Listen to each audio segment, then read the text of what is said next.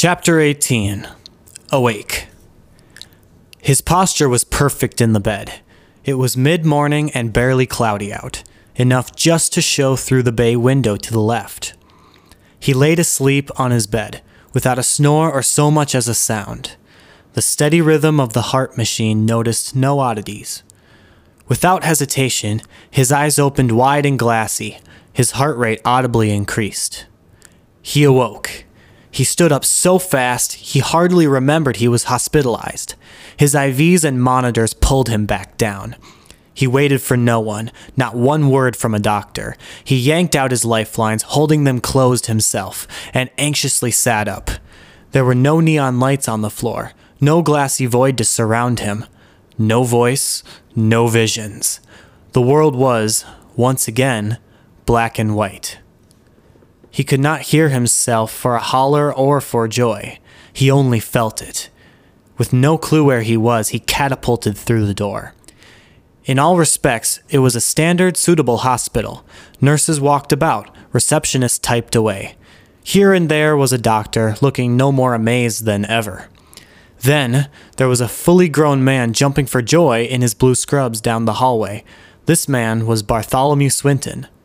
They all stared. Their gaze pierced his soul. His glassy eyes quickly matted at the embarrassment. Why did they look at him that way? Not for one second had Bart looked at himself, his outfit, or his newfound complexion. Eventually, one brave nurse, the same one who'd cared for him the whole time, took him by his shoulder. Sir, let's get you cleaned up. Bart had never been called Sir in his life. Who calls a 10 year old Sir? His reflection scared him. He didn't recognize his own face. He had a nearly buzzed haircut, small bits of facial hair, and a sharp cheekbone that he'd never seen before. He looked old. Beside the mirror was a digital calendar with the time, day and year in bright red digits. In quotations, 3 o'clock p.m. 1001 2001 2001 that's 10 years from now it's 1991 right a brief panic instilled in Bart. Was he still in the void? He worked his hardest not to smash the mirror to pieces. It lied. Instantly, he stood up, walked away, and buried his face in the hospital pillow. The darkness of his eyes and the pillow were more suitable than this warped reality. For many hours he stared off into space, just as his sister had.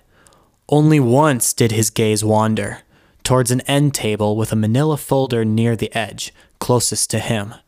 A small white paper on the front was titled Bartholomew Swinton, with three small pictures of him at different ages underneath.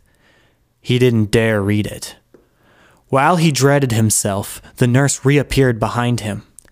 Water? she asked politely, placing a small glass beside him as if nothing was paramountly out of phase in Bart's life. Thank you, he replied, pathetically. He couldn't hear his response. Perhaps he hadn't said anything remotely close to thank you. Bart continued to wallow in himself, time to time staring about the barren hospital room.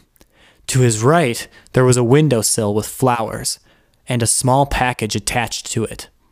He grabbed them quickly.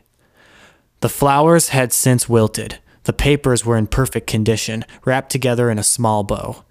On the wrap's surface, a small note topped the package. He pulled it out first, carefully flipping it. In quotations, and now you know. Christine's handwriting was unmistakable.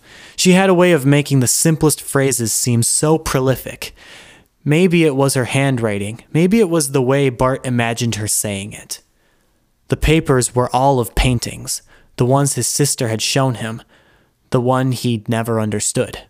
He recognized what would be the blue sections she'd explained. If only he could see it.